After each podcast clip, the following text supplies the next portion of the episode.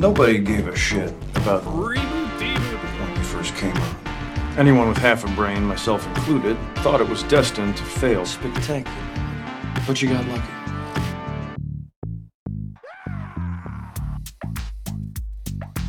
All you motherfuckers are gonna pay. You are the ones who are the ball lickers. We're we're making a podcast. Please clap.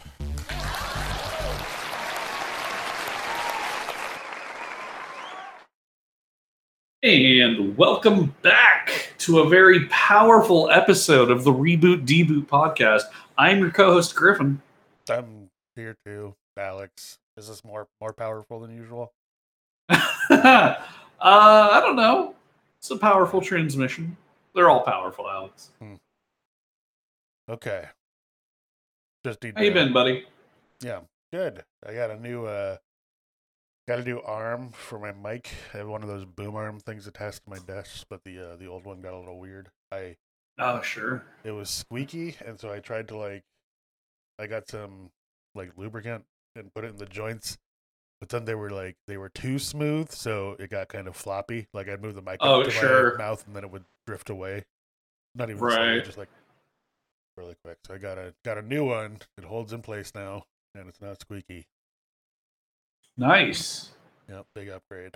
We're all Doing big things here at the Reboot Deboot Studios. Yeah, that's a little peek behind the curtain here. Uh,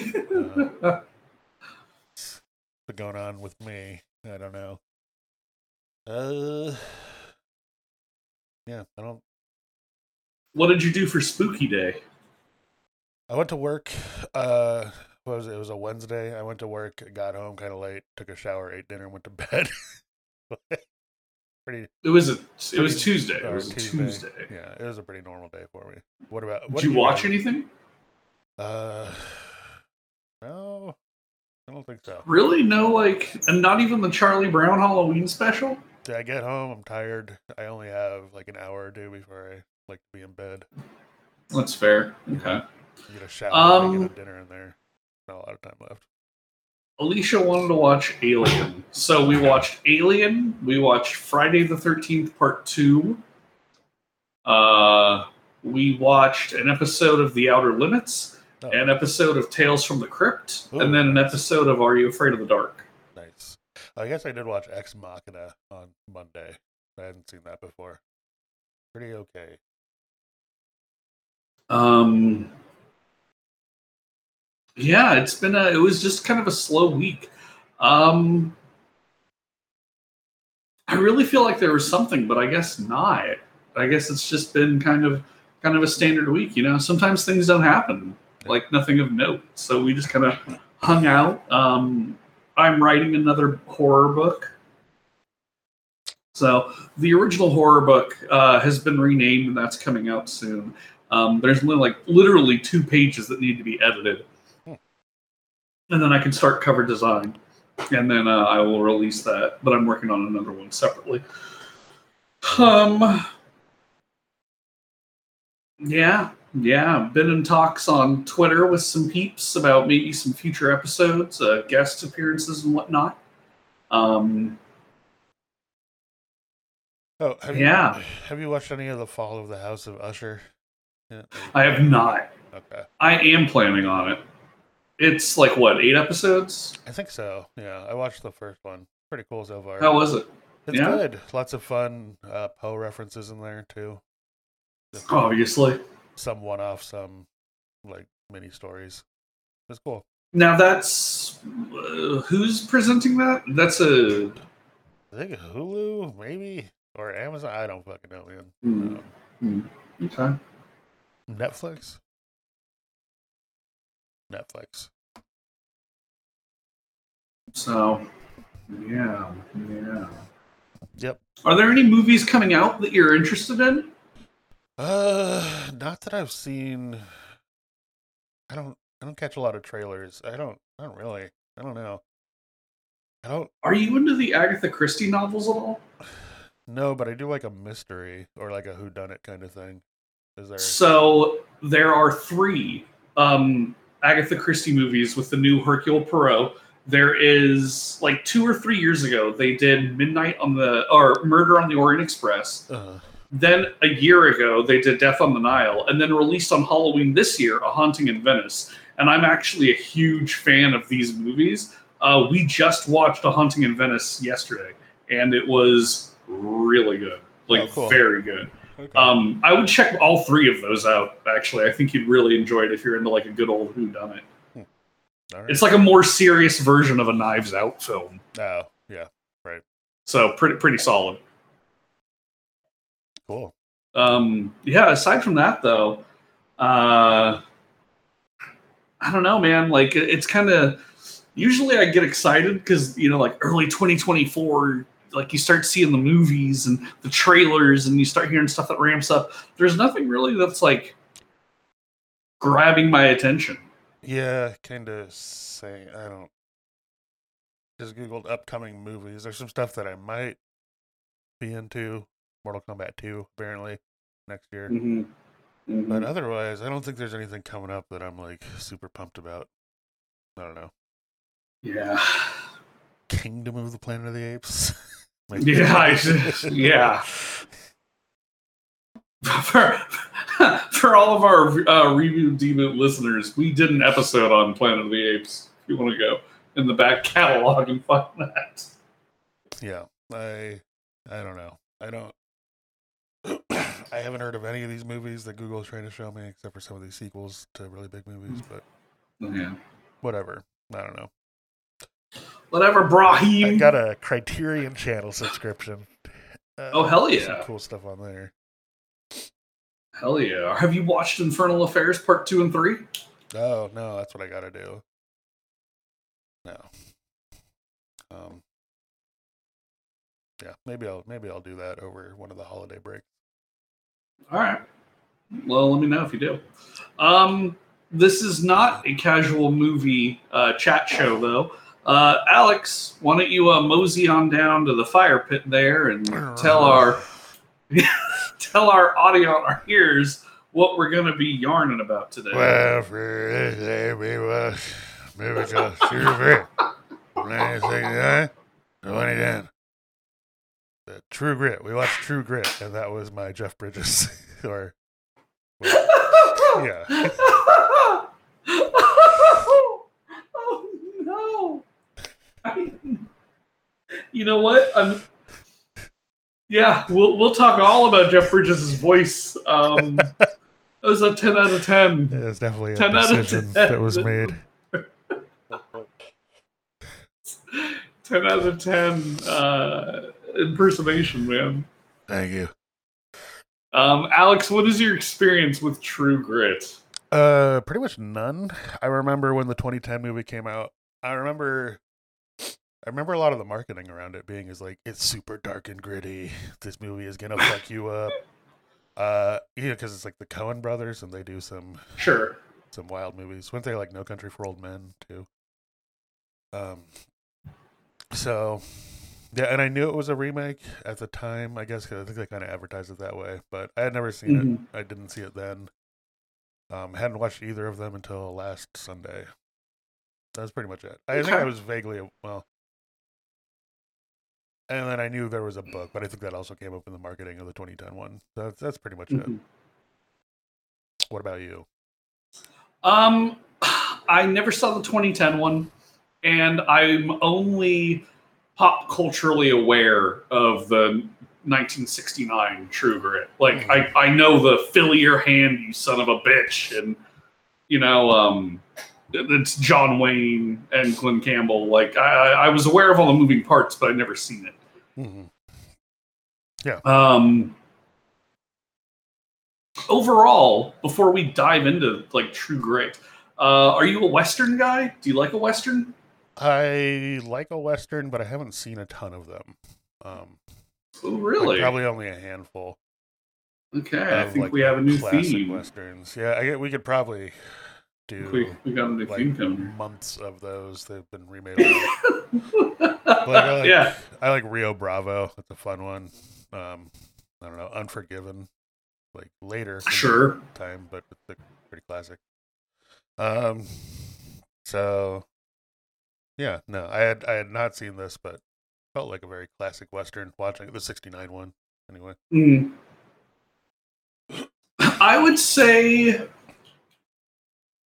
I would say compared so I'm 35, right? So I think for a person my age or around my age, I'm a pretty big western fan. But I think to the generation above me, I'm not a western fan at all. Oh God, yeah. Like- I with- like, with the amount of westerns- like Right. hundreds and hundreds of hours of western movies. Correct. Um yeah, I've seen like Unforgiven, Tombstone, Oh, too um classic. but I've also gone back and watched like Sabata, right? Or uh Man with Ombre. High Plains Drift. yeah, good. The yeah, Bad, like- all that stuff. the uh, river runs through it. Uh, yeah, all like yeah, yeah. Jorge and I did a whole like month of watching westerns to write a script, and we wanted to like get the vibe down. So yeah, I, I've I- I'm a western fan for my age range. I think. Yeah. Um. So, are you a John Wayne guy? I find him uh, odious as a person, but he's played some cool characters.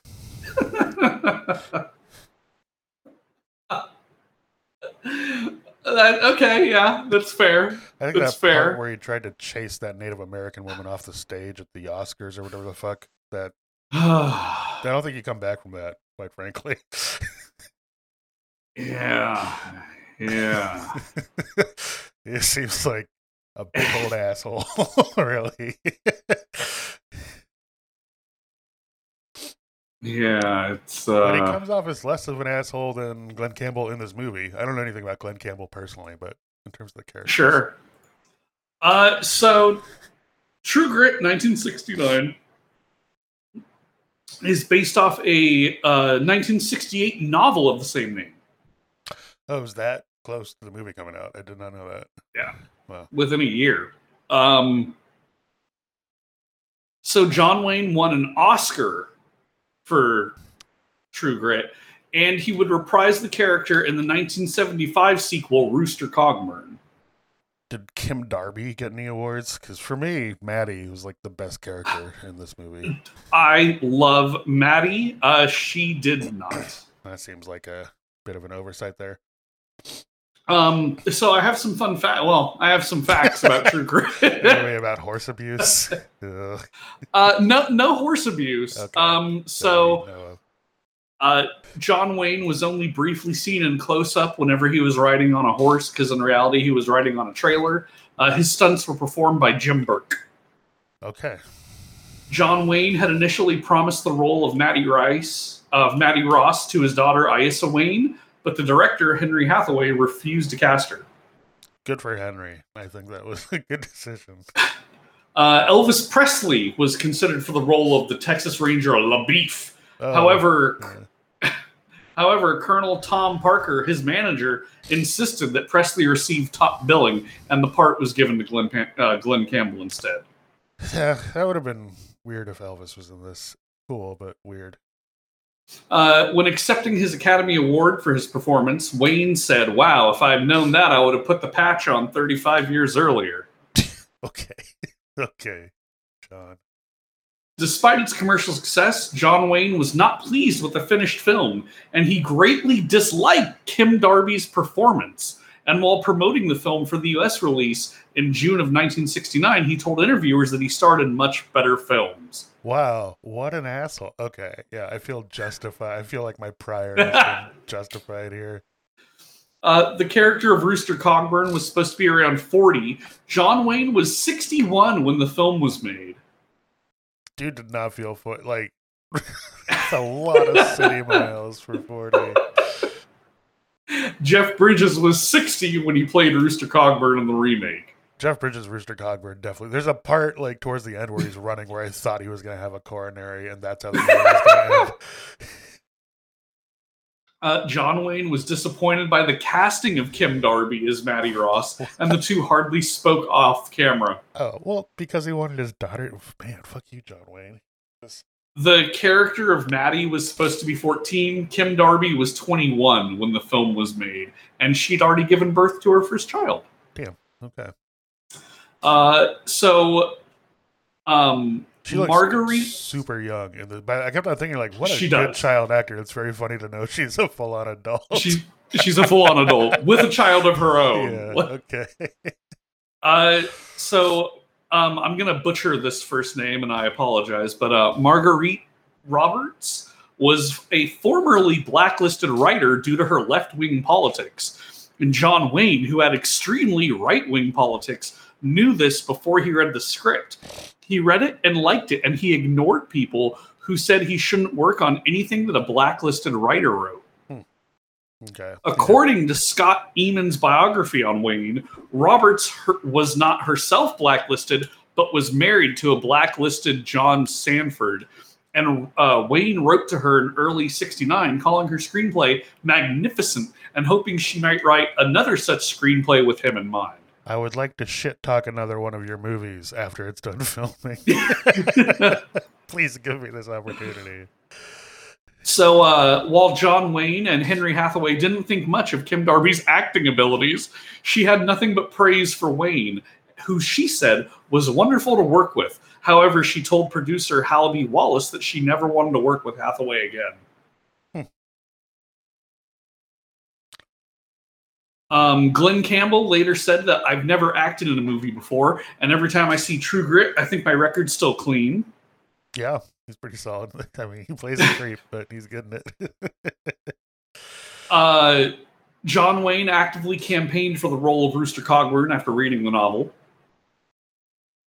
This is the only film which John Wayne has ever won an Oscar for. It was his second nomination. The first was being The Sands of Iwo Jima. Um, director Henry Hathaway did not like Kim Darby and felt she was wrong for the role of Maddie Ross. yeah, great man. She was so good in it. I- I know. I. Did everyone Robert- want John Wayne's younger kid to Duh. be in it? Robert Duvall, who is in the film and still bald, later complained about Henry Hathaway's directing style, saying he would tell Glen Campbell, "When I say action, you tense up. God damn it!" Um, It's so weird. at the 1970 Academy Awards, John Wayne, accepting for Best Actor, whispered in Barbra Streisand's ears, "Beginner's luck." Hmm. Uh, Kim Darby said that John Wayne was nice to her and a pleasure to work with. Uh, always first on the set. And one day after the film was complete, Paramount held a photo shoot for the top stars.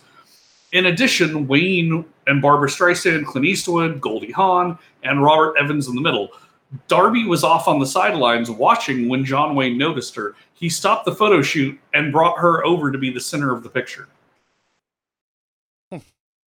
Well, that's that's nice at least. Good for her.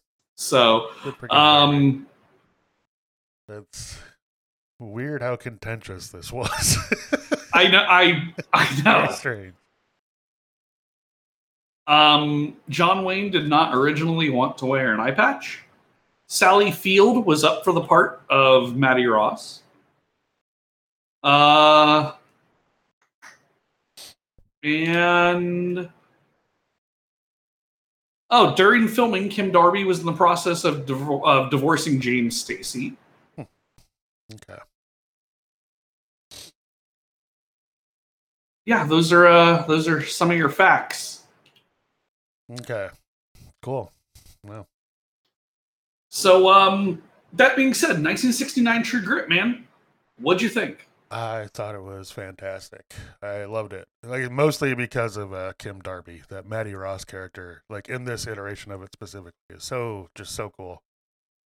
Yeah, I actually agree. I was going. I'm like, okay, an older western. I'm ready for this. I was not ready for Kim Darby as Maddie Ross. I thought she was the fucking backbone of this movie. Yeah, she she really is, and like in every scene she's in, dude, like She's so good. the first forty minutes of the movie is pretty much just like watching her run circles around every adult that she interacts with, and it's Yeah, hilarious. it's great. Like they wrote the character of Maddie Ross, like she isn't. She is, she has adult sensibilities, but she still has that childlike sense of naivety and like honest intentions. Like she has a very clear goal. She doesn't want to deviate, and she believes the world should work one way. Mm-hmm. Yeah, very earnest. Um, yeah, bit naive. Um, just and so so fucking determined. God damn.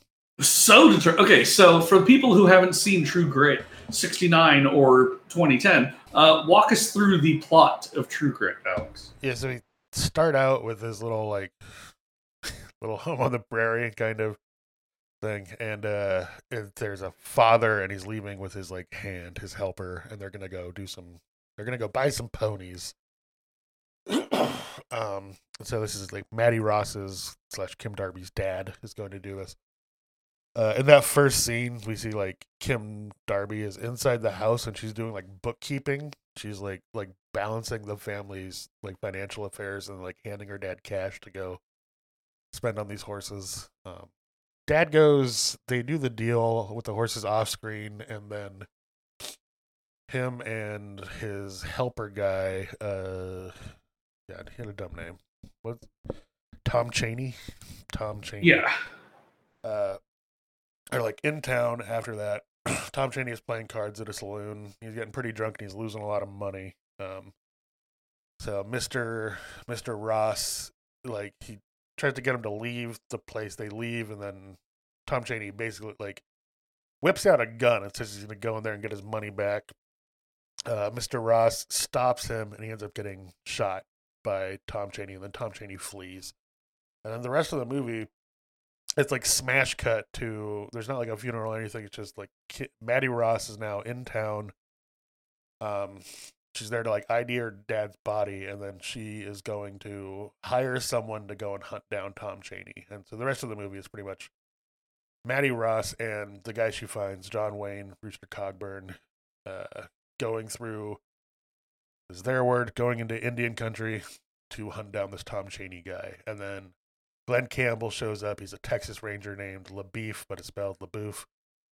Um, he throws in with them to go and hunt them down too. He's kind of a he's like he's definitely more handsome than Rooster Cogburn, but he's also like pretty creepy. I don't know if it's one of the I don't know if he was meant to be creepy at the time or if it's just like a retroactive like uh looking back on it kind of thing. But he keeps on talking about how he's like I don't know. He just says some very untoward things to about Maddie.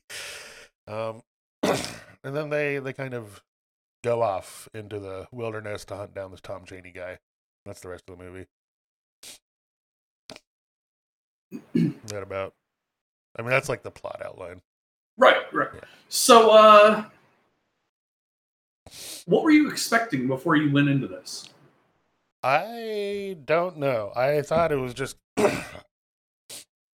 I thought it was going to be more about like John Wayne's Rooster Cogburn kind of doing badass Western stuff. And I guess that is Mhm. part of it, but I wasn't expecting. I wasn't expecting Matty Ross. I guess, um, and I was pleasantly surprised by how good that character was. And The Matty Ross character elevates the movie. yeah, I think it'd be pretty. If it was just about Rooster Cogburn chasing down some outlaw, I think I would not care so much. Right. Like, I, I- so Maddie Ross tracks down Rooster Cogburn because he is a man with true grit, they say. Yeah, she But she she goes Really? to town and she's asking she asks this dude like who's the best uh US Marshal here right now. Like John Wayne is a US Marshal.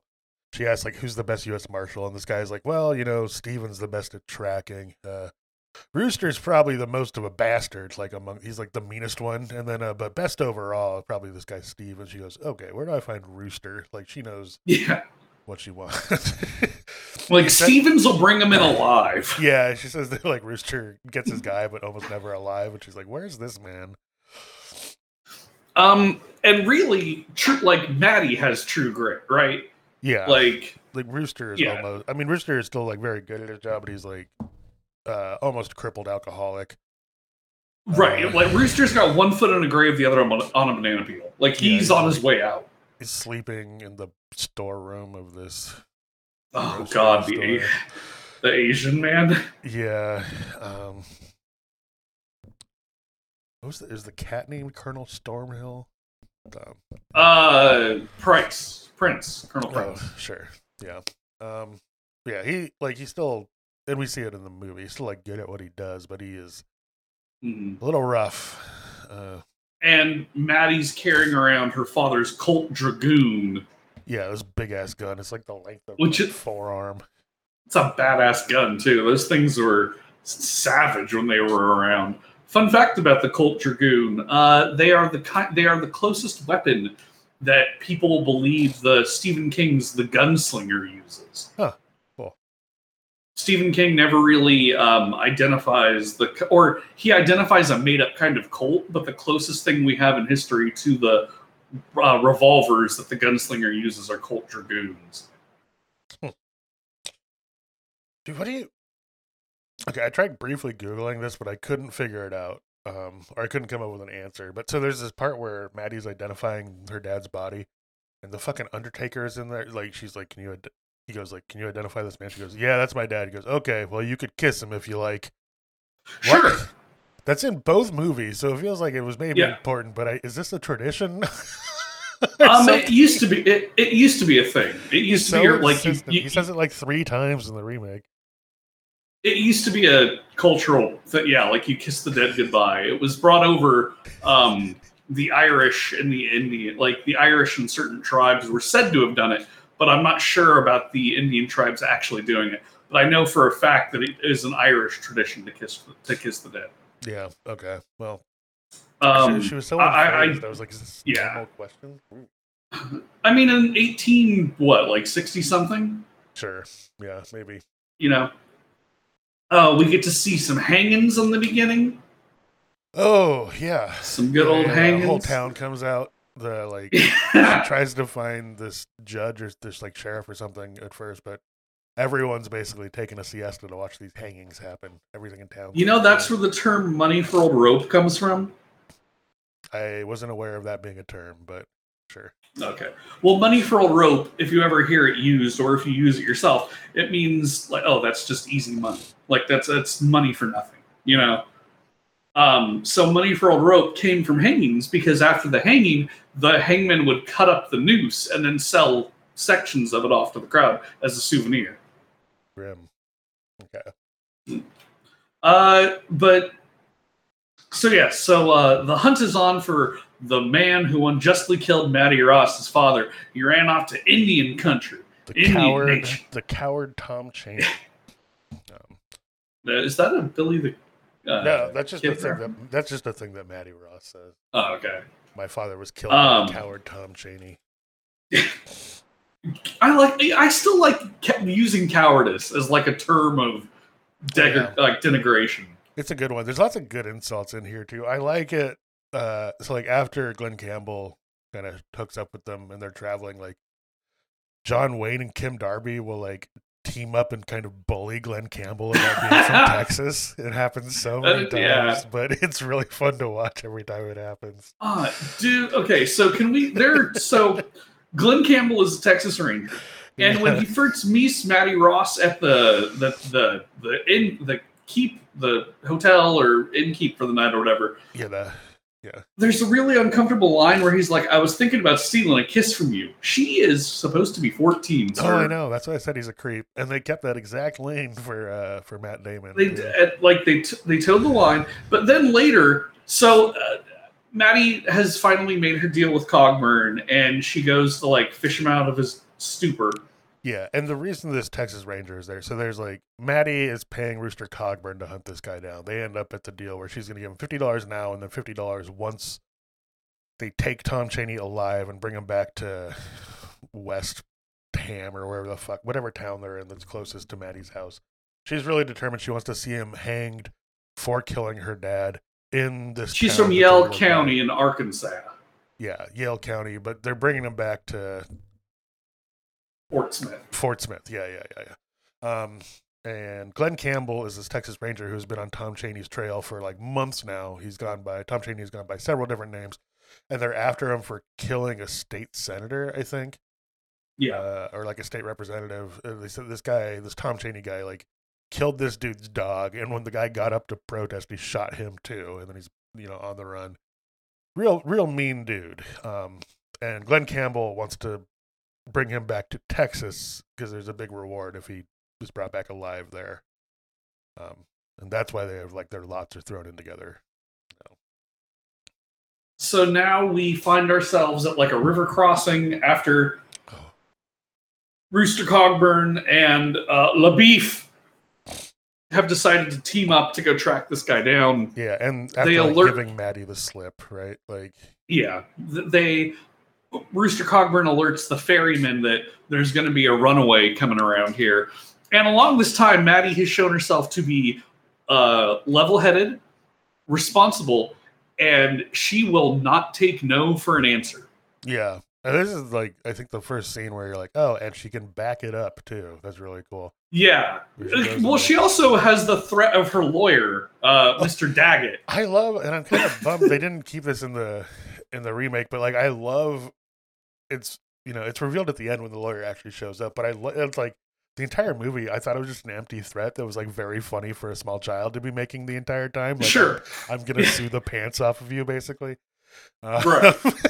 or like when she goes to do the, there's a scene where she's she needs to get money for Rooster. She's like, I'll have more money today, like tomorrow. I have to Right. do some horse trading first. And I wrote down in my little notebook, I was like, is she mean literal horse trading?" And then yes, she goes to like negotiate about horses, um, and threatens like threatens legal action there too. Uh, She browbeats that, like, the fucking horse owner, man. yeah, yeah, it's that Like- scene is really really fun. Kim Darby as Mattie Ross is Wipes the fantastic. floor with them. It's really great. Yeah. Um, Uh, so she, you know, with her tenacity, with her, she is a girl of true grit, and Yeah. she, uh, you know, she's um, Rooster Cogburn has told the ferryman that there's going to be a runaway running along to us, and Rooster is trying to give her the slip. Maybe he's going to take her money, but he is going to get the job done. He just doesn't want to have a child get in his way, basically. Like we're going out here on a manhunt, ain't no room for a child. Yeah. Mattie, on the other hand, sees it as I paid for you. You, I'm your, like I'm your employer, and I want to physically see this with my own eyes done. mhm. Uh, so she gives the ferryman the slip, casts her horse, little Blackie, Oh, God. into the river with like herself along. They swim across to the other side and Yeah. catch up to uh, Cogburn and LaBoeuf. And she fords Um, this river on horseback, or like water up to her and the horse's neck as they swim across. Um, Which I, every yeah, every time Mattie does something, I'm like, fuck yeah, she Yeah. is awesome. there's a badass, bad at naming horses though. Not a fan. Well, and it gets it's worse than the 2010 worse. one. Yeah, I have a little list of Yeah. all the like where they just sort of added like racist microaggressions into the movie. 'cause Sure. there's like a number of them, oddly. But Oh yeah, yeah, there is. Um, so there's so at this moment, like she catches up to our two cowboys, our two cow folks, our two bounty hunters, and uh, she's like, "I'm going along." And at this point, they try to lose her on horseback, but Uh, no, Mattie Ross is also a writer. Is this before or after that weird spanking thing? Oh, this is where before because this she catches up to them, but they ambush her. Oh, right, and then it happened. Yeah, yeah, yeah, yeah. Yeah. Then there's a really uncomfortable spanking that LaBoeuf like yanks her off her horse, grabs it, like cuts himself a switch, and then he starts spanking her, which it's not comfortable to watch. And in the 2010 one, it's less comfortable. Yeah, it gets worse somehow. It gets worse. And I, I, I specifically know why it gets worse in this 2010 one. oh, Um, was that like a conscious decision they made to make him weirder? In in 2010, that girl's actually 13 years old in real life. Hailee Steinfeld. She, yeah, yep. Hailee Steinfeld is actually 13. Well, yikes. I hope. Not gr- she pretty- had, like pants or something. Not great, Matt Damon. Not great, Coen Uh, brothers. The fuck you guys doing with your lives? Yeah. I don't think that scene needed to be in there, especially with like LaBoeuf, needed to be LaBoeuf either. being kind of like you know, it kind of saves the day at the end. So Yeah, I so he spanks her and she's like, Marshall, are you gonna watch this? At which point Rooster Cogburn has a No, little bit of his. I will. Yeah, Yeah. like- you can see he's starting to warm up now. He's like he looks like genuinely impressed when she fords that river. Uh, He do- he even says she reminds me of me. yeah, yeah, that part I thought was really nice. Um, that was cool. Uh, so he stops the spanking, and LaBoeuf is like, "She's gonna, she had no place here." And John Wayne's like, "Here's what we're gonna do. Like, we're not like we're gonna sleep on the ground. Ain't gonna be no hot meals. We're just gonna cruise around uh, until we get our man." Um, there's some great lines too about like so they're cowboys and they drink, and Mattie Ross prefers buttermilk, but they don't have buttermilk, and she's fine with that. But there's a great conversation because Rooster Cogburn's an alcoholic. And when he offers her a belt, she goes, You think I'd put a thief in my mouth to steal my brain? oh yeah, she does I'm like, like. Fuck, a that's lot such of a good line. I- so good. she must be like part of a temperance movement or something. But like she, yeah, she's. There's a few times where you get the sense that like, okay, kind of a maybe like a strict Christian or something. Sure. Very into murder. yeah. Eye for an eye, right? Yeah. Um, so along the way, they're tracking, and from there, it's just, you know, beautiful sceneries of Arkansas and, Oh, Mon- God, and Oklahoma. Those mountains look gorgeous, and every time they do like a wide shot of a, oh man, and then there's you know classic country movie sort uh, soundtrack playing, like a little bit of Sure. going on. Sounds great. Um, yeah, I mean it, it's super pretty. They're in modern day uh, Oklahoma, and you just get these beautiful vistas, and there's some like cowboy wisdom along the way. Um, Chasing eventually- Ned Pepper and the boys. that's Robert Duvall. Robert Duvall, yeah. That's Did wild. you I- recognize him? I, did not, not at all. But apparently Dennis Hopper is the guy Moon too. I didn't recognize Yes. either of them, but Yeah, Dennis Hopper is Moon. Moon, Dennis Hopper and Robert Duvall would be in another movie together. uh, Secondhand Lions. No, that's Michael Caine and Robert Duvall. They were in Apocalypse Now. Oh, right, right, sure, yeah, you know, almost as good as Secondhand Um, Lions. Uh, how dare you? Um, Was Moon one of the two guys that they meet in the dugout? yes, Okay, yeah, I definitely didn't recognize. Uh, it was Hopper. Quincy and Moon. Quincy and Moon. yeah. It's Quincy and Moon, and then yeah, I mean it, it's just like from there on, it's classic like chase down the bad guy until the bad guy gets cornered. With a little bit And of a odd lo- couple thrown in there. Glen Campbell is like Yeah. constantly whining and complaining about how, or like they'll be sitting down at night to camp, and you'll be like, you know, Texas Rangers would never make a fire this big. It's uh, we. You ought to be It's Texas. thankful to have run and stream like that. I love that in my line of- country, the kind of water we get, I had to drink out of a hoof print, and I was Every- thankful. Yeah. I, and then what does John Wayne has that line about? You know, it's funny that every Texas Ranger I've ever met has said the same thing about drinking out of hoof prints.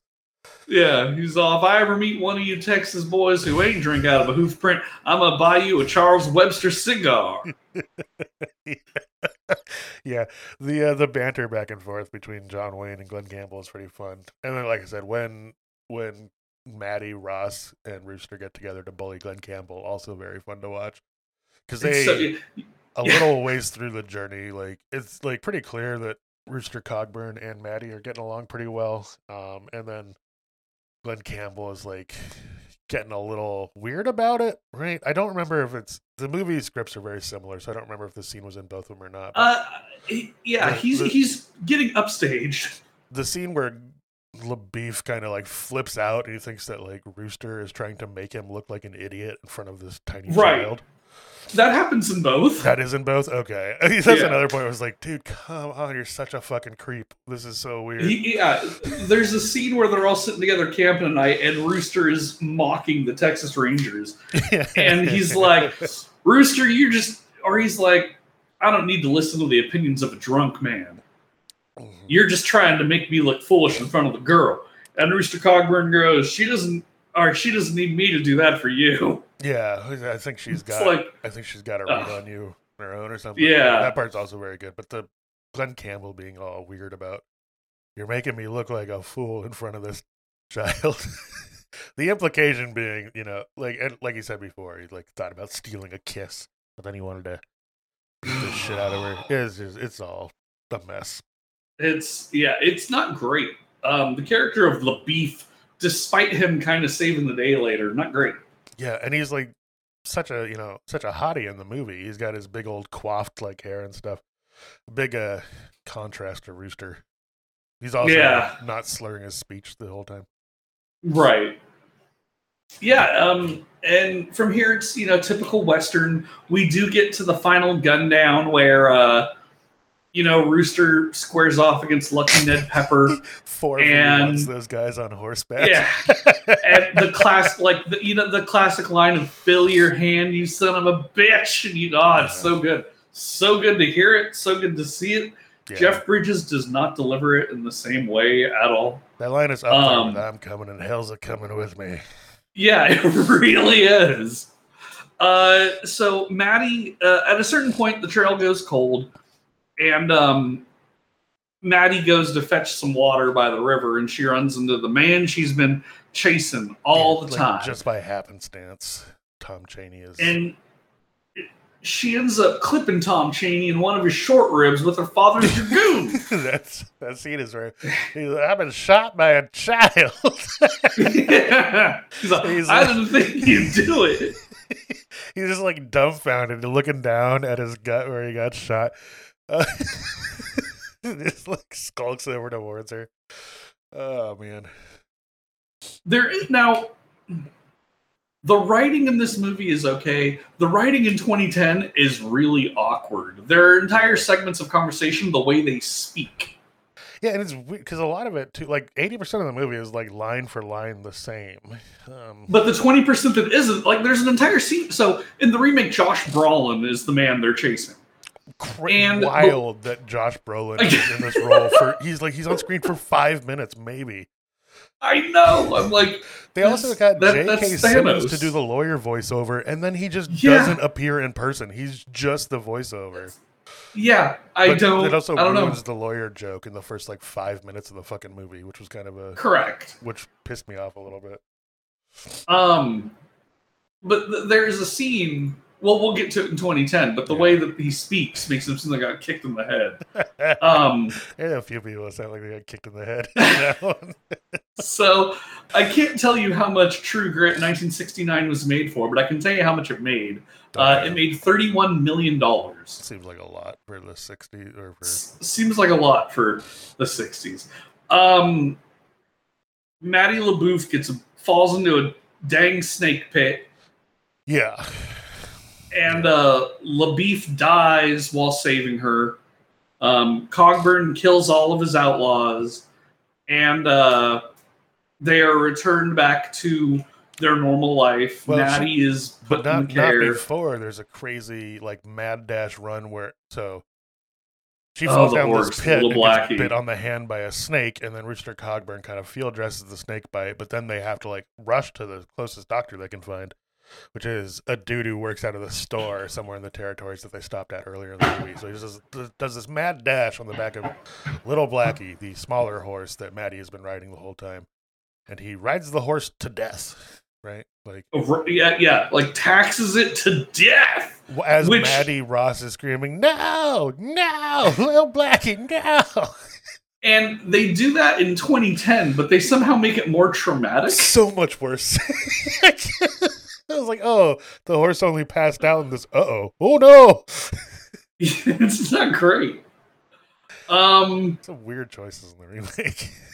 so it ends with Rooster Cogburn now back in his Chinaman shack. Oof, okay. Um, And he is that not how they referred to him? they do. I just I would stipulate that's a quote from the movie. Uh, not- yes. not, a. Uh, that's not me. So, yeah, I'm quoting the film. um, Um, Yeah, and the little wrap up where Rooster is like talking to Mattie on her farm. Uh, she's looking well, at we the, meet the lawyer. yeah. The lawyer finally shows up. That cracked me up. We- I wrote that in my notes in all caps. lawyer. The lawyer is real! Exclamation point! Exclamation point! he ends up paying on behalf of Mattie. Uh, Rooster Cogburn gets an extra two hundred dollars Mm-hmm. for bringing for saving her life. Yeah, it was great. Um, back in her homestead, Mattie and Rooster are there, and Mattie shows Rooster Papa's grave and Mama's soon to be grave, and then Mattie's grave and her brother's grave. And she offers Rooster a place in the plot It was so sweet. so that he is not alone in the So- afterlife. Such a good ending to this one, and a way better ending again than the 2010 one. At least Yeah. my mind. I mean, it's like The 2010 one was bonkers at the end. it was it is all in all i had i didn't i i I, I, I've seen John Wayne movies and Yeah. I've seen westerns, so I knew roughly what I was getting into. I did not expect the character of Mattie Ross to transform True Grit 1969. It's not just a western. It's not just like another Clint Eastwood or another Robert Redford, or i- i- it's transformative because of the character of Mattie Ross. Yeah, she really is like the main character. John Wayne is gets top billing, but he's basically there like as a support character for her. Um, right. it's her story. Like she's kind of the main character in the whole thing. And, so, and she, I don't know, is like one of the best actors in the whole fucking thing too. she's so for 21 years old she is great and like to be starring along you know glen campbell and john wayne I mean, all these other established actors who've done movie after movie and award winners and all this and then kim darby comes up and she's like oh i'm gonna i'm gonna play ball and i'm gonna match you guys if not better than you Yeah, like knowing this was a John Wayne movie going into it, I was kind of like, okay, probably going to be a pretty decent western. I was not prepared for how much I would like this movie, though. Yeah neither was i it almost makes me want to see rooster cogburn almost i'm not going to yeah. but it almost. Well, I don't know if I would like watching Rooster Cogburn on his own or without like a Mattie Ross type character there, because otherwise you're Right. watching like a mean drunk. Well, the other thing too is that John Wayne died in 1979, Oh, who plays Rooster Cogburn came- 1975. Oh, is it still John Wayne? Is he like at death's Yeah. door? Okay. Yeah. so, um, I don't know, man. It was it was an unexpected surprise, and I always like when the podcast pulls an unexpected surprise. Like, Yeah, you here. recommended True Grit. You were you said True Grit, and I was like, yeah, I'm down for a western. You picked an amazing western, my friend. Thank you. Yeah, totally unintentional. I, you know, the first one, I honestly I was expecting this to kind of go the other way for me. I thought I was going to be like kind of meh on the original one, and then thought that maybe 2010 one's going to be really good. Because again, like the advertising at the time made it seem like it was going to be kind of a much Sure. different movie than it was. Um, but yeah, this one really blew me out of the water. This was like, yeah, I, I love these surprises too. I put this up there with like the Manchurian Candidate and Sure. the uh goddamn it, the Thomas Crown affair in terms of movies where I was like just like, whoa, that was really good. Yeah, I yeah, I get it. I can see why like Kim Darby should have got the Academy Award, right? Yeah, she's great. She, Like, no disrespect to John Wayne and his career, but Kim Darby stole the show. carries the movie. She's the fucking backbone of the whole thing. The only like the only reason I care about what's happening is because Kim Darby's there. And it's it's it's Kim Darby, but it's also she's supposed to be 14, but it's like the way they made that child. Like she's Yeah. not going to take shit from these adults. She's living in an adult world. No one pulls their punches with her, and she's able to like, you know what? This is my line, and no one is going to cross it. She's such an adult the whole time. There's but there's like this one scene where she goes to the boarding house and then that woman gives her her dad's possessions because like that's where she, and she's like Sure. she pulls up that lo- like she's finally like by herself for a minute and she pulls up that locket and then she's like cries for a bit and then Yeah. that's like the only emotion she has the entire movie. But it was like And a really powerful. there scene. th- there's other moments too where like you you- so when she gets captured when she gets taken by chaney to the Ned Pepper games and the boys. yeah. Uh, she's even like do you need a good lawyer? I have a great lawyer who will and she's like trying to make deals with them to save her life and she Yeah. like they're that's still like the naivety. Like any adult would be like i'm fucked. But mattie ross has this childlike sense of the world where it's like you don't have to die. I can talk to my lawyer and and like she's talking to Ned Pepper, and she's like, "I shot him in the short rib," and he was like, "It was those marshals who shot." Like, why would you tell a story like that? Like, Mattie Ross has this great sense of the world, and it shows her being young and innocent. And Ned Pepper's like, "I don't need a lawyer. I need a good judge," and it's just like, oh man, She- is Kim Darby is so good. Super confident and self assured and like never visibly flustered by anything. Like frustrated sometimes by Rooster being a drunk. Uh, but Right, which is fair. yeah, totally fair. And even too, like when when she shoots and she's talking to Rooster about the dragoon, he was like, "Well, it misfired on you, huh?" And she goes, "Yeah, because you loaded it wrong when you were drunk. Like it's not my fault the gun misfired. You're the one who fucked it up." Like, Doesn't he say to you, he's like, well, you'll have to show me how to do that sometime? Or Yeah. maybe she Yeah. to show him how to load Yes. the gun. It was very fun. and uh, it, it's weird to see like it, it's weird to know the hatred for Kim Darby Yeah, that like the director had and that John Wayne had. it's so Like, weird. Maybe they didn't like being upstaged by a 21 year old woman. I don't know. maybe yeah right maybe like in 1969 maybe they know that like fuck the 21 year old's taking all the 21 year old woman is taking all of the talent Oh, yeah. But you got to think too like 69 john wayne doesn't know it yet but his real life days are numbered he's coming to the end of his career anyway Yeah. Yeah. you know so maybe there was a little bit of that um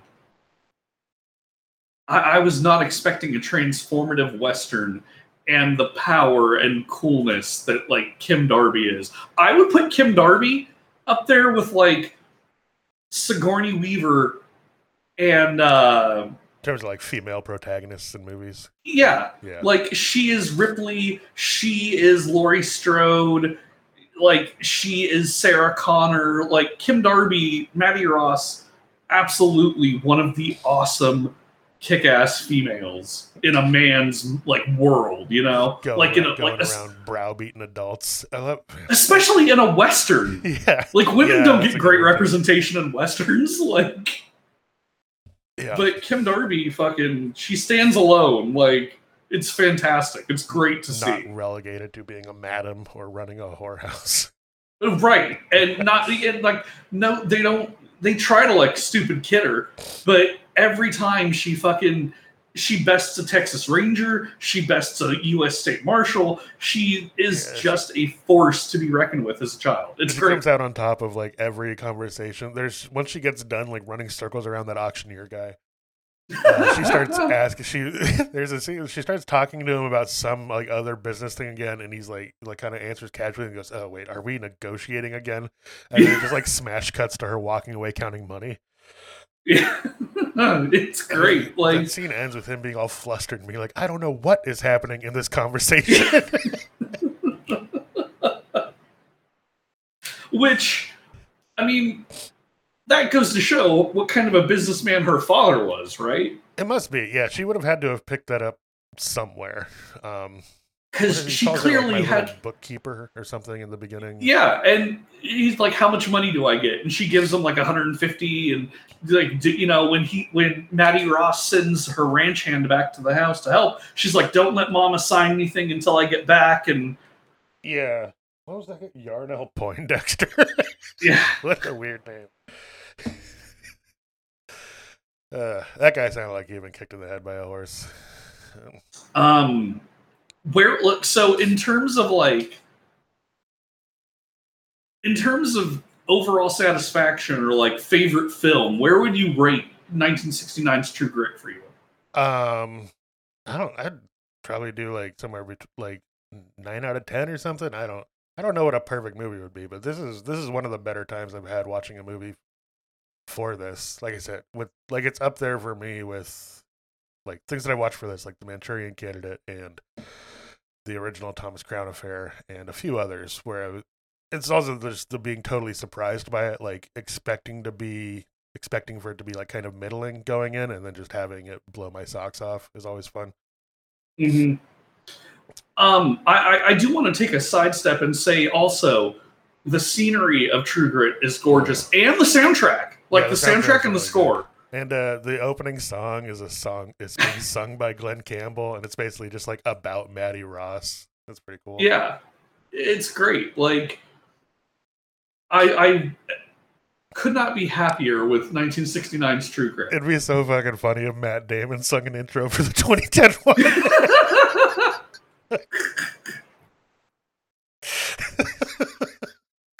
uh, if he just was doing a cover of the Glen Campbell song. Oh shit. Whew.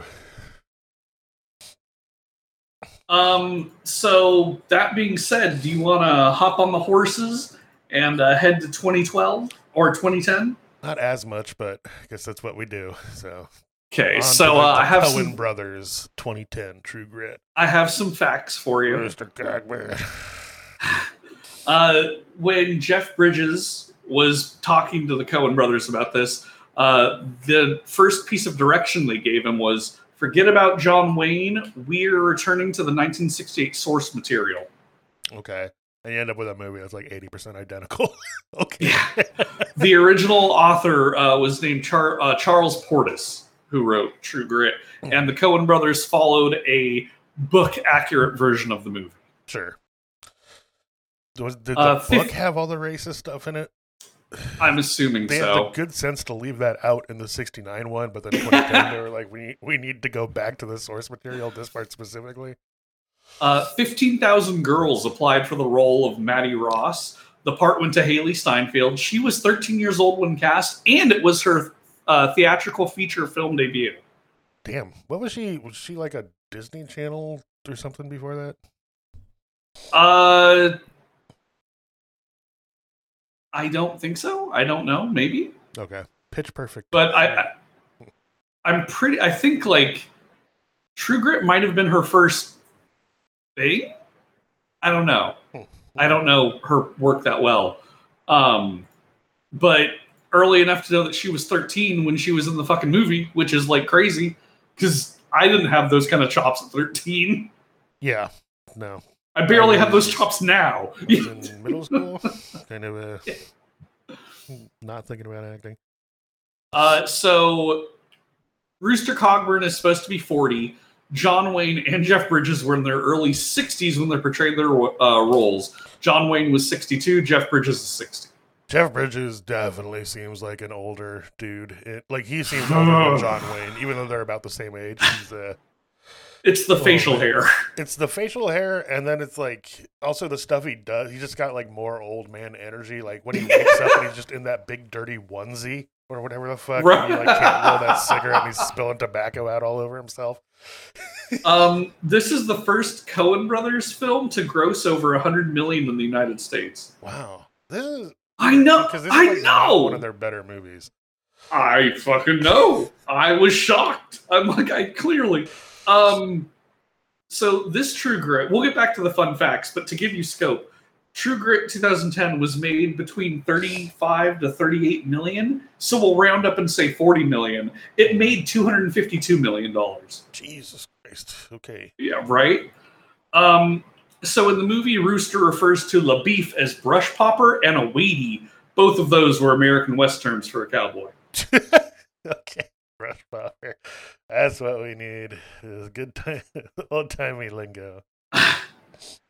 Um, Hailee Steinfeld was cast as Mattie Ross because out of all the kids who auditioned, she was the only one able to handle the sophisticated script. Hmm. And despite her multiracial heritage, uh, the role called for her to portray a Caucasian, but they they um, got past that. The producer got past that. Scott Rudin. Well, He put that aside. good for Scott Rudin, I guess. Uh, Um, so after Crazy Heart in 2009, this was the second consecutive film that Jeff Bridges received an Academy Award nomination for Best Actor for. However, he failed to win the award. Uh, the eye patch is switched eyes from the movie to the book and the remake. Uh, Bridges wears it on the novel accurate version. Uh, in both movies, LaBoeuf criticizes Cogburn for having ridden with Captain Contra- uh, Quantrill during the Civil War. Okay. Did they? So did they both fight for the South or Rooster? Yes. Okay, they both did. Yeah. They both did. It's confusing Because he was fighting for one. Virginia. Yeah, it's confusing in the first one because it makes it seem like Rooster fought for the Union or something, but no, they were both Confederate soldiers. They're just trying to high road each other about who was in the better militia. Right. Uh, William Quantrill was a Southern uh, Southern partisan who joined the Confederate Army and fought at the battles of Lexington and Wilson's Creek. Um, he was he formed a partisan ranger unit dubbed Quantrill's Raiders. They were known for using Native American field tactics to ransack Union outposts and included a young Frank and Jesse James among their number. Okay. Frank James appears at the end of the film, having performed with Rooster in a Wild West show. Uh, Oh, Quantrill was issued. Jeez, okay. Yeah, when she called when Yeah. an older Mattie calls him a crook Yeah, and or trash. yeah. That's who she's referring to. Uh, Quantrill was issued a commission in the Confederate Army in the rank of captain. Several of uh, his men had female family members in prison in a makeshift jail in Lawrence, Kansas, uh, that collapsed, killing four of them and injuring several others. Quantrill's group retaliated by attacking and killing 150 men and boys and burning most of the town. Therefore, Cogburn's account of Quantrill was largely correct. Yeah. So that's the dude that LaBoeuf rode with? Yeah. Okay. No, that's the guy that Cogburn rode with. Yee. Yeah, but when he said that the attack, the burning of the barn was retaliation for an attack, he's actually correct. It was in retaliation. Okay. Yeah. Well, I don't know.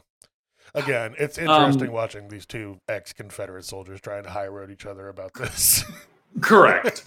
uh, the triangle bladed knife found on the body in the pit Mattie falls into is known as an Arkansas toothpick.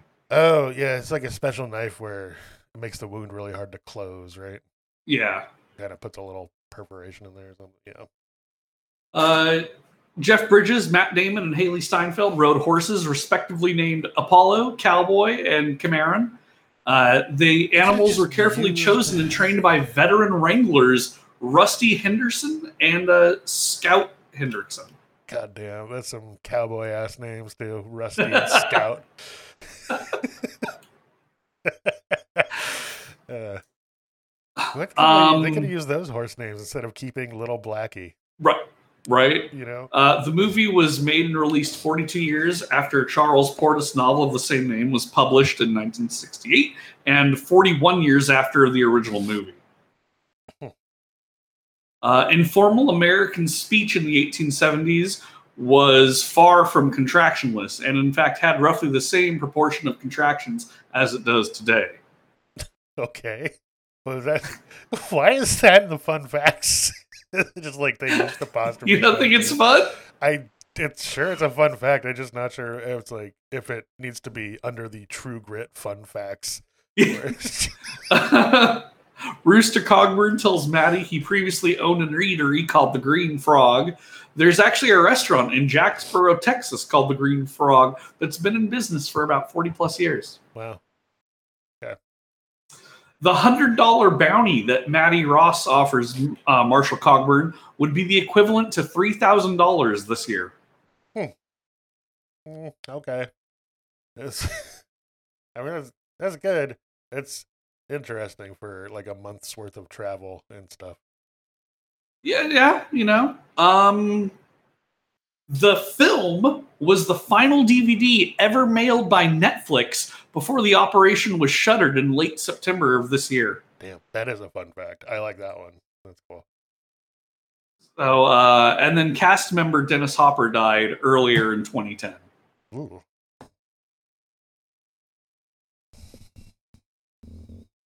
So uh those are your fun facts for True Grit 2010. I have a fun fact that I just saw on the IMDb page. Lucky Ned Pepper was played by a guy called Barry Pepper in this. That's fun. Um What'd you think of the Coen Brothers True Grit? Uh, it was a letdown for me. Uh, like I went from watching the the original one, and then I think I waited a day and then put this one on, and I think I maybe I would have liked it more if I hadn't just watched a better version of it. but Sure. Selah podcast, you know. Uh that was pretty solid. I like Hailee Steinfeld, Mattie Ross is still cool. I like the um Kim Darby one more. They made some I weird like Kim. See, I, I don't want to do that. Yeah. I, I, I was gonna say I like Kim Darby more, and I do, but Kim Darby was also 21. Yeah. Oh Hailee yeah. Steinfeld is 13. that in there, yeah. Like now now knowing that like because I thought Kim Darby was like thirteen or fourteen in the other one too, but now no yeah, knowing this is like full on actual child actor, like fucking fantastic. And by the end of the movie I had, you know, warmed up and liked her more. It was just kinda you know, sometimes it's jarring when we do this and go from like go from a movie Sure. like you watch a movie, you're like, Whoa, that was amazing and then like maybe the next one is still Oh. like decent, but it's just like not as good as the one you just watched. Um, Right. Well, I- I just want to say too that the ability of both of these women is fantastic. Yeah, like, Like, the, Ma- the I Ross personally- very cool and a badass. Yeah, Mattie, Mattie Ross is great. I don't want to take anything away from Hailee Steinfeld. Um, I think that for a child actor at the time, she did phenomenal. Not even for uh, like not even for a child actor. She's very good in this too. I just like Yeah, it's just I think it was just going from like the introduction with Kim Darby to Yeah, sometimes I, I, I watching think them back to back is not like is not giving the best shot to the well, it, the second one. see, I think the problem is too is that this isn't as good as a movie. Yeah, overall, I like it less. They made some weird change. They made um, so okay. I gotta. I don't know if it's just me, but I, I feel like I remember the marketing around this movie at the time being like, "This is a fucked up western. It's gonna be dark and gritty. It's the fucking Coen brothers." They, I think, No Country for Old Men had come out like right before this, or maybe A couple maybe of years was a little before, right? Wasn't No Country for Old Men like 2007? that sounds right. But uh what like was it was that how it was advertised? I feel like it was.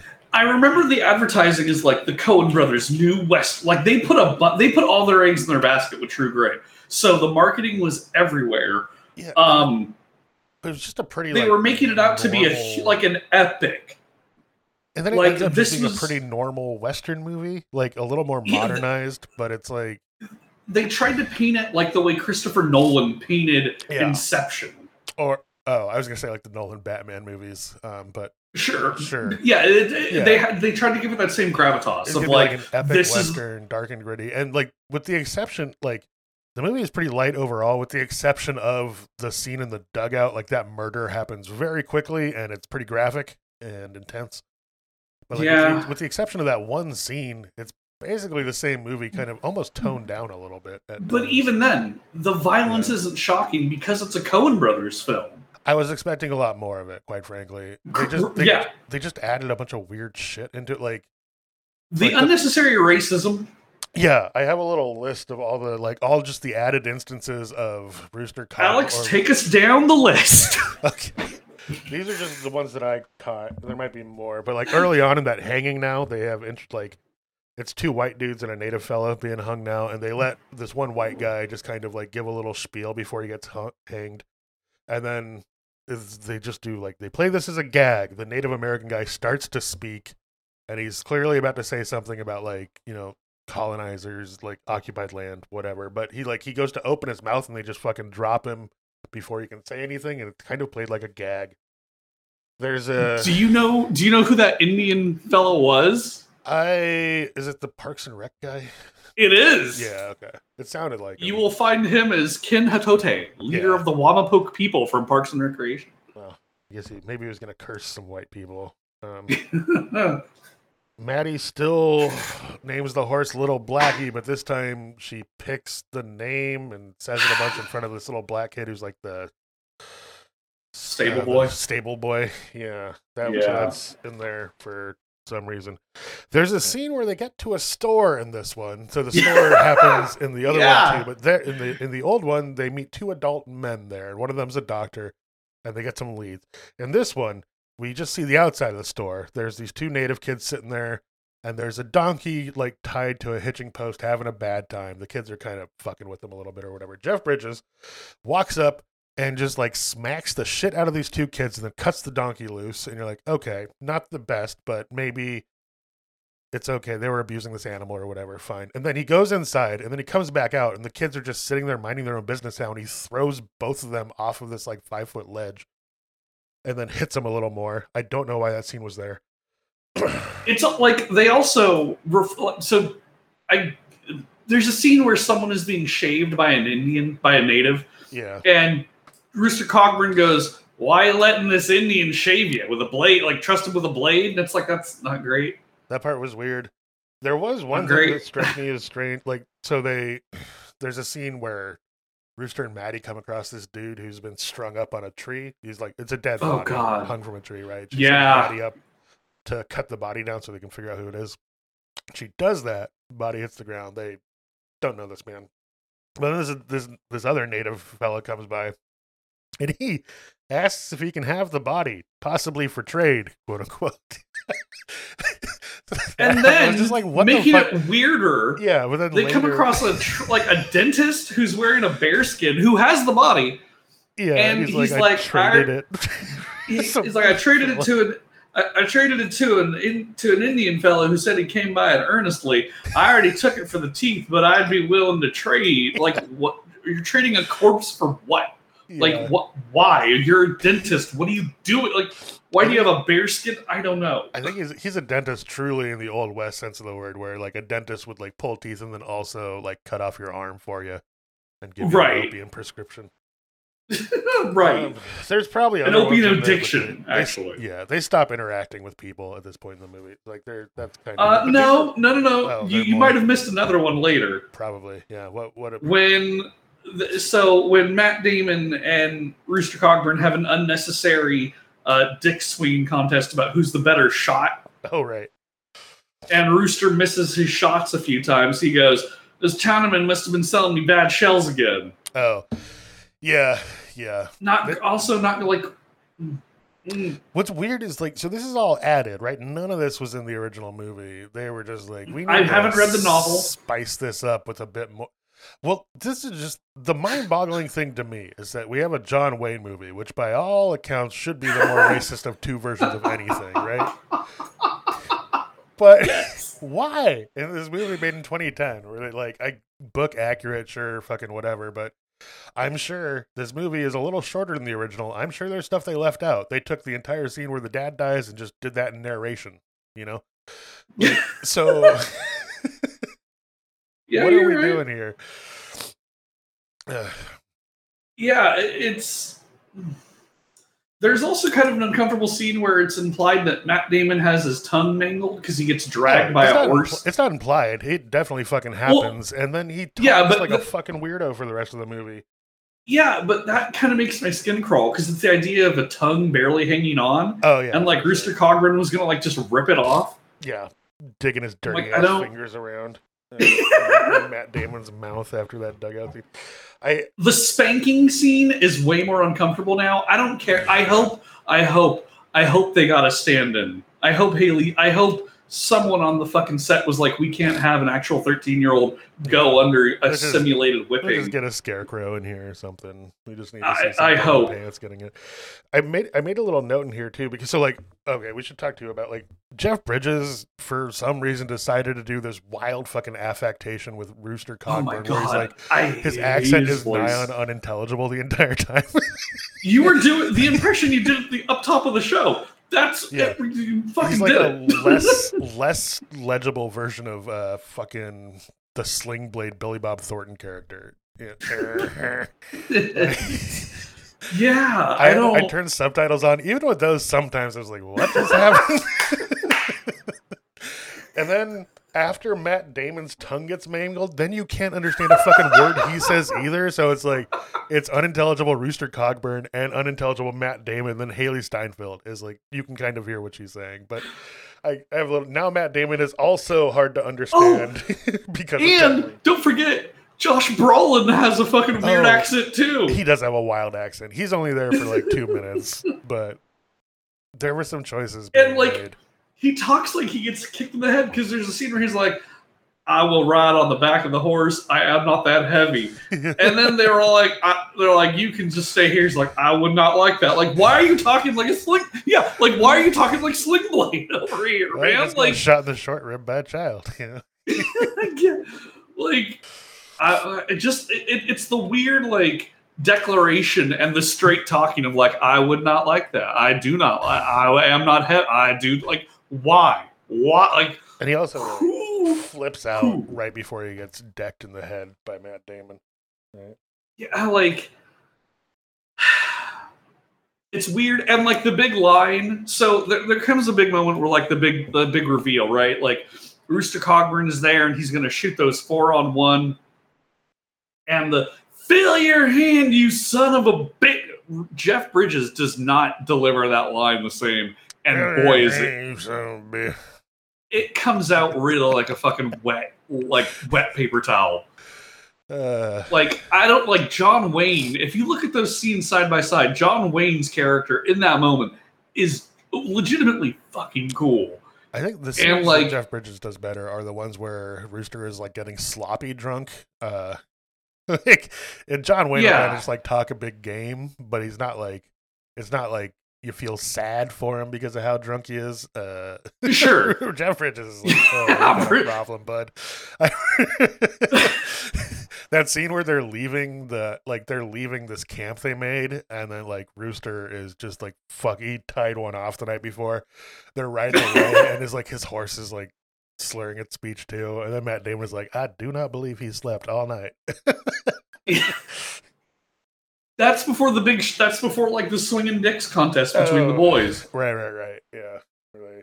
Um, the talk and like the horse too. Like when Little Blackie's inevitable demise. Oh god, fuck. Yeah. So this one, this one plays out in kind of the same way, but they rearranged the order a little bit, and they did a thing. They did a fun plant and payoff where casually, so like Mattie still gets captured by Ned Pepper and the boys, and left with Tom Chaney as Ned Pepper rides off to do something else. Um, but there's like just a quick a quick scene where someone like points down and goes, "Watch out! There's a pit there," and I was like. I wrote down in my notebook, I was like, is this just a fun reference or is that like a plant and payoff thing? And then she falls down the pit later. Um, I would have liked it if it was just a joke, though. But she gets bit by a snake again, and then they have to do the mad dash, and then yeah. So Jeff Bridges rides little Blackie very, very hard again. And what's he? How does how does it end? How does little Blackie meet their demise? It in the original, Little Blackie like collapses and just dies like Yeah, that, like foam on the bit and all that. right? on this one, and like uh, Kim Darby is like, "No, little Blackie can't take it. Please, no, please." And it's pleading, but okay. In this one, Hailee Steinfeld is like, "No," like screaming, begging because Yeah. she can feel her horse like collapsing under its own weight, basically. And Rooster Cogburn is like just burning hard. At one point, he takes his fucking Bowie knife out and stabs Lil Blackie in the fucking thigh To get it to, to like- go faster. Yeah. yeah, to get it to go faster and harder. So eventually the horse collapses. And as Hailee Steinfeld's like on the verge of like hallucinating from the rattlesnake venom, fucking Rooster Cogburn takes his goddamn pistol out and just shoots Lil Blackie in the head. and it, it's just un, it's like just screams. Pops it. Yeah, and like she's screaming and trying to fight him, and I'm like, the, we didn't need. Maybe we don't always have to follow book accurate versions, guys. I like if the whole movie was like grim and dark and gritty, it'd be one thing. But then it's like there's just like these one or two scenes that really come out of left field. You're just like, whoa. Like I knew the why? spanking scene was coming, Yeah. because I'd seen the original, so I'm like, okay, well, the spanking scene is definitely coming. But it is so much more Yeah, visceral in the 2010 one, and it's worse. I it a is lot of air so much worse. teeth, like, ooh, yeah, I didn't like, Like, that part. It's Uh, so much worse, and because like Matt Damon's like, you're gonna now listen to your adults, and he grabs her off the horse, throws her down, like cuts the switch, and like knowing that, like again, now knowing that like she's 13 when that scene happens, I really hope the fuck they got an adult Yeah, to sit in for that. I'm, I'm sure they did, or like a soft So- stick or something. I don't know. And like Coen Brothers had filming problems with Hailee because they couldn't film past midnight. Oh right. Twenty and they had to follow you know yeah they had to follow like labor laws and shit because she was 13 um so and like some of this like And again, like there's that line in there too of Matt Damon being like, "I was talking about stealing a kiss," and I'm like, "I don't like the western. I don't Kept like Wild exact, West." Kept that exact same line from the movie. Coulda cut it. yeah. could, You're could gonna cut it knowing that you had a 13 year old actor. Not Yeah. since. Uh, Who are you, Leonardo DiCaprio? I was like, not since The Martian have I disliked. Or no, he was good in The Martian. What's the fucking uh, uh, with the Tesseract at the end and stuff. Anyway, yeah, he's real. Tesseract?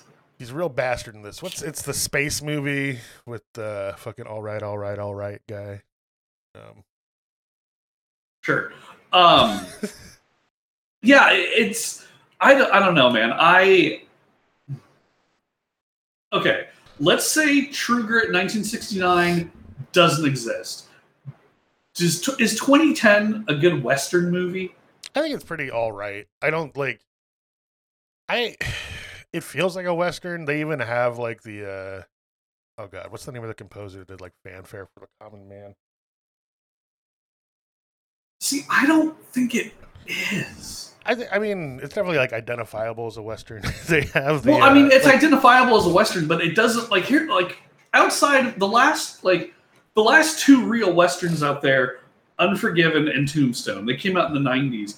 I can't think of a western since then that's felt like a western movie. There's Well- something about the tone or the acting ability that it Maybe- doesn't feel like a western. I don't know if they're missing the scope of the background or if it's the score. maybe but there's something about- uh, Maybe we could try the Magnificent Seven next, and we'll see how that one goes. But I, I don't know. I mean, back to.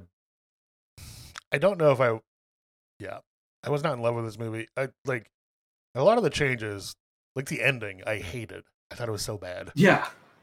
So what's the, what's what's the ending of this True Grit as opposed to the original? Yeah, so Rooster makes it with Mattie. Oh God! Uh, So after Rooster shoots that horse in the head, though, and then he just like picks up Mattie and starts running with Yeah. her. I thought he was gonna fucking die. He is so gassed immediately and looks like he's about to have a heart attack the entire time. Um, but no, that doesn't happen. They make it, and then it's kind of we do like, and then we just start wrapping up in voiceover, and uh, we cut to a an adult Mattie Ross. Um, and okay. Oh god, that fucking uh, Iris DeMent song comes on and scared the shit out of me at the very end. But it basically just ends with there's a voiceover and then Mattie talks about how she got letters from Rooster and he had started writing with a circus basically like doing trick writing and shit. Yeah, Um, he and worked she- with a Wild West show. Yeah, and then she goes to one of his shows one time when they're close and then meets two of his buddies and they're like, "Oh, Rooster died last year." Three days ago. Three, or 3 days ago, that's what it was. Yeah. Like you're three days late for Rooster. He died. such a fucking bump. Like it's such a bad ending.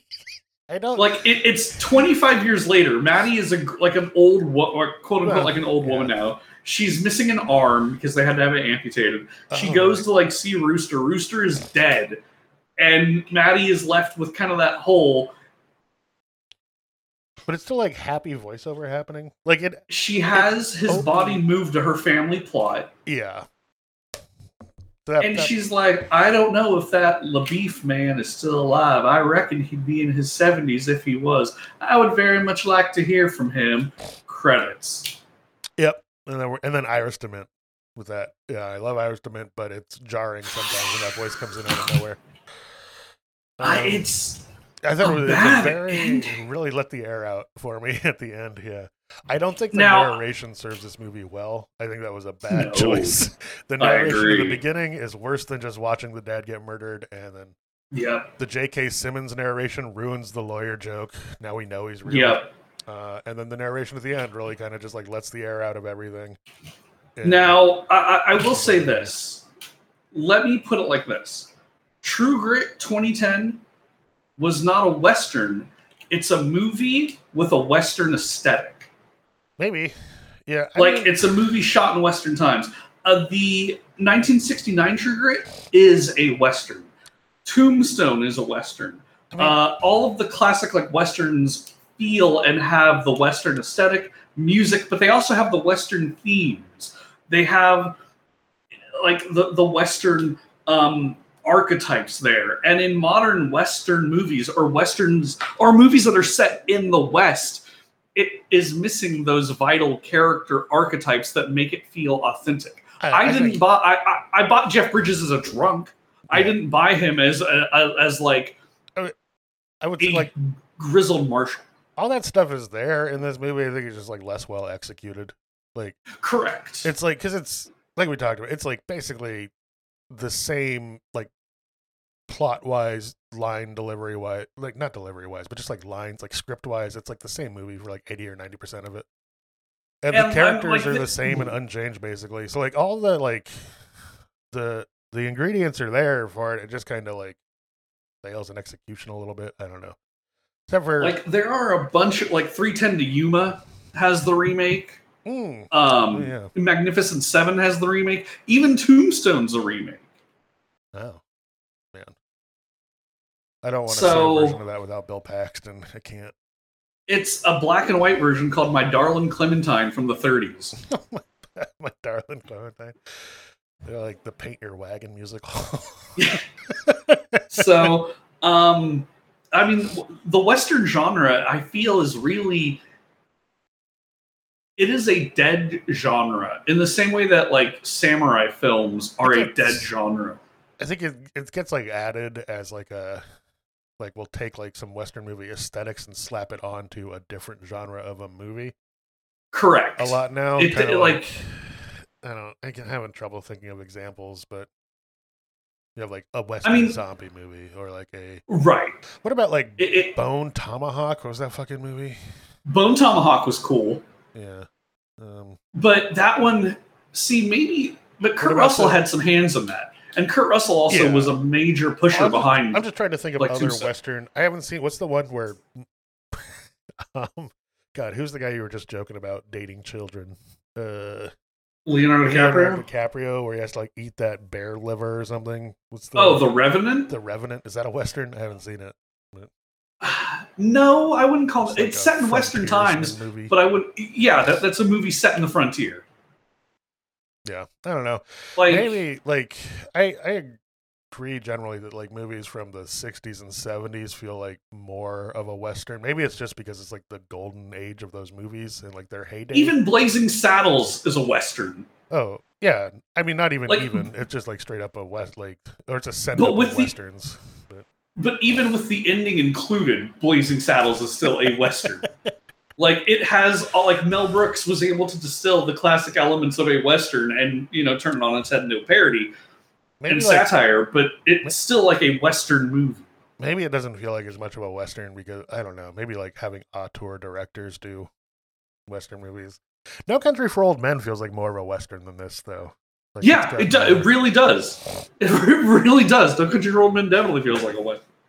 Um, Yeah, I don't know. I don't- just uh, overall, it's it was a it was a f- serviceable movie, but just not a. It was a downgrade, especially watching them back to back. Like it's not. Um, yeah, and I, you know, Kim Darby did fucking amazing. Hailee Steinfeld did amazing as Mattie Ross. In both movies, Um, they're, they're definitely like the high point, especially in the new one where I can't understand anything that her worst half is saying for the entire movie. Uh, yeah, I'm. This is one because like I was like, okay, True Grit. I never saw it. Coen Brothers film. Like I like the Coen Brothers. Okay, and man, I, it just like what a wet blanket of a film. I didn't even realize, Especially knowing what was. Yeah, the Coen brothers thing, it slipped my mind too until like I didn't realize until the credits rolled I saw the Coen brothers movie thing. I was like, what the fuck? This is not Yeah, I was like, this is a Coen Brothers.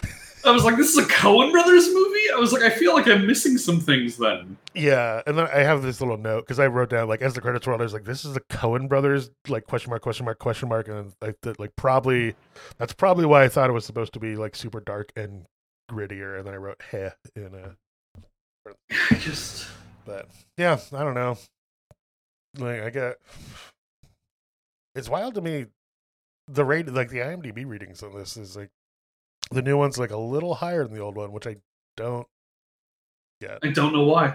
Because it's definitely not as compelling. Maybe more people. who I don't know, but Even like even the characters of Rooster and LaBoeuf Glen Campbell and John Wayne are better than Jeff Bridges and Matt Yeah. Damon in this. I do. I think at points I like the way that Matt Damon played LaBoeuf a little better. I because he's like he.